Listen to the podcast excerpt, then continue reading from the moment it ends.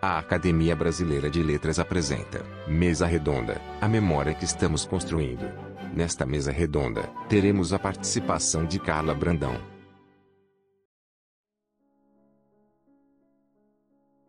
A pandemia de Covid modificou nossa forma de estar no mundo e hoje temos nos apegado, cada vez mais, às recordações do período que antecedem a necessidade do isolamento social.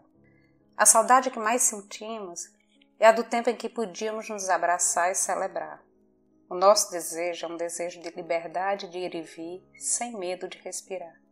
Essa saudade só é possível porque temos a capacidade de mentalmente revisitarmos o passado.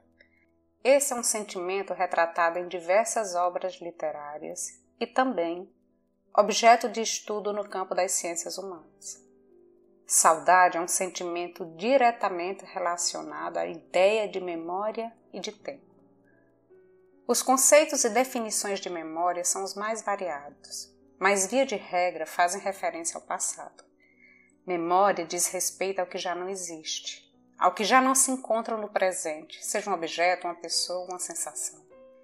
Na antiguidade clássica, nos livros Fédon e Deeteto, Platão nos fala sobre a memória a partir da teoria da reminiscência, que entende os seres formados por duas partes, corpo e alma. Com o episódio da morte, a alma e o corpo dos indivíduos se separariam. As almas voltariam para o mundo das ideias e seriam alimentadas na fonte da memória, e com isso recordariam de tudo. Entretanto, no momento de retornar à realidade terrena, essas almas beberiam da fonte do esquecimento.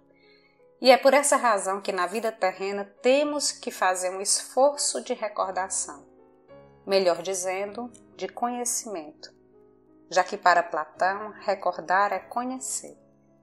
O ir e vir das almas do mundo das ideias para a realidade terrena forma um ciclo de eterno retorno que representa a ideia de eternidade, ou ainda de imortalidade platônica. Memória, nesse caso, nos faz imortais. Para a teoria da reminiscência, a memória deve ser pura e retratar o passado tal como ocorrido.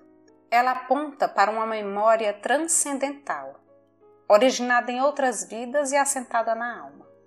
Já os estudos da atualidade defendem que não nos recordamos de algo sempre da mesma forma, uma vez que olhamos para o passado com os olhos do presente. Assim, a cada visita a esse passado, o modificamos e somos modificados por ele.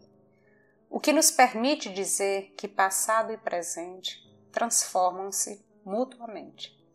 Henri Bergson, no livro Matéria e Memória, ensaio sobre a relação do corpo com o espírito, chama essa reconstrução do passado no presente de tempo real o filósofo francês defende ainda que existem dois tipos de memória: a memória hábito e a memória lembrança. A memória hábito é aquela que trata do que internalizamos de tal forma que passa a fazer parte do nosso presente. É uma memória experimentada, muito mais do que retratada. Já a memória lembrança é uma representação. Ela está no campo da imaginação. Já em 1950, a publicação de A Memória Coletiva de Maurice Halbwachs trouxe a influência do contexto social na construção da memória, que passou a ser explicada a partir de duas vertentes indissociáveis, a individual e a coletiva, envolvendo tanto a psicologia quanto a história, com destaque para elementos como afetividade, pertencimento e poder para Halbwachs, a memória influencia na construção da identidade, tanto individual quanto coletiva. Ele defende ainda que ela é uma produção coletiva porque as nossas recordações são fortalecidas ou enfraquecidas pelas pessoas com quem nos relacionamos. Ora, somos quem somos a partir das relações sociais que estabelecemos. O que aprendemos na escola, com a família e com os amigos, por exemplo, interferem na forma como sentimos e vivemos. Toda a nossa vivência é permeada pelos sentimentos e pensamentos que aprendemos com outras pessoas. O mesmo acontece com a memória. recordamos amparados no que aprendemos e sentimos nas relações com os outros. Tomemos como exemplo disso a história de Ludovica Fernandes Mano, a Ludo, personagem que José Eduardo Agualusa criou em Teoria Geral do Esquecimento. O romance se passa em Angola, imediatamente após a deflagração de uma guerra civil no ano de 1975. Aterrorizada, Ludo fecha com uma parede de tijolos a porta do apartamento em que mora, isolando-se dos vizinhos e do mundo. O único ser vivo com quem convive é com o fantasma, um cachorro albino. Eles se alimentam do que ainda há no apartamento e depois do que conseguem plantar no terraço. A personagem passa 28 anos enclausurada, longe do contato com qualquer ser humano.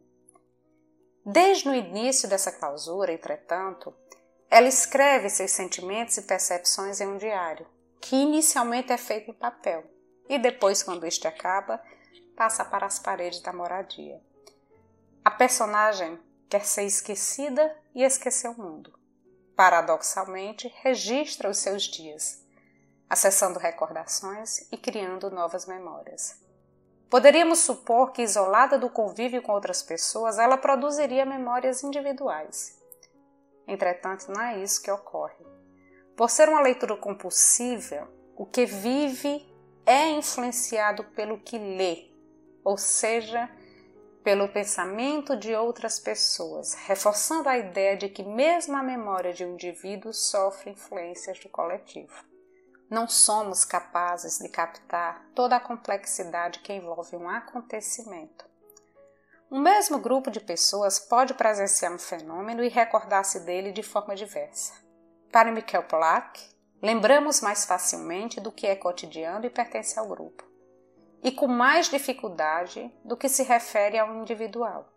Isso porque o contato com o grupo e o compartilhamento de olhares sobre o que se deseja recordar fortalece as representações que vão sendo formadas.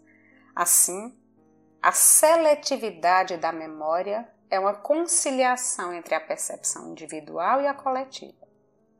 No processo de formação da memória, temos ainda duas dimensões que se destacam: a cognitiva e a afetiva.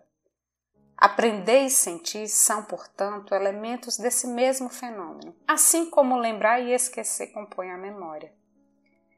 O escritor colombiano Jorge Luiz Borges aponta a influência das emoções na formação de lembranças e esquecimentos. O livro de areia, com publicação original em 1975, nos provoca com o mistério, o impreciso, o desconhecido e a ideia do sempre novo e em Funes, o Memorioso, nos expõe às consequências de uma ausência de esquecimento. Ireneu Funes é um jovem que, aos 19 anos de idade, sofre um acidente e passa a lembrar-se de tudo. Ele é incapaz de esquecer e passa seus dias recordando todos os detalhes do vivido. Sua mente não se aquieta e a insônia o domina, porque para dormir é necessário, segundo Borges, distrair-se do mundo.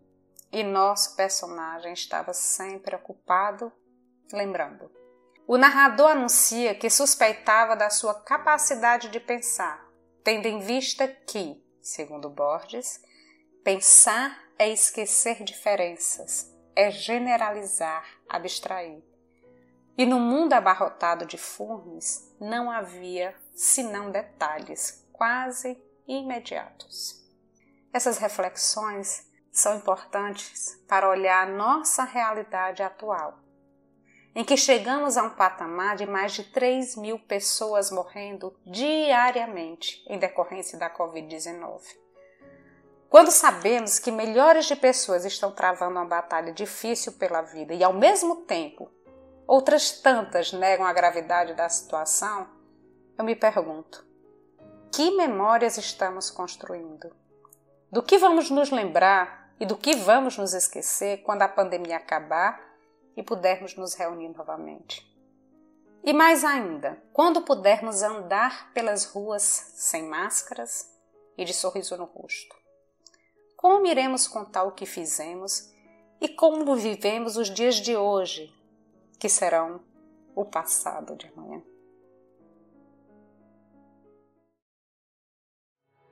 Você pode acessar todos os podcasts da academia através do nosso site.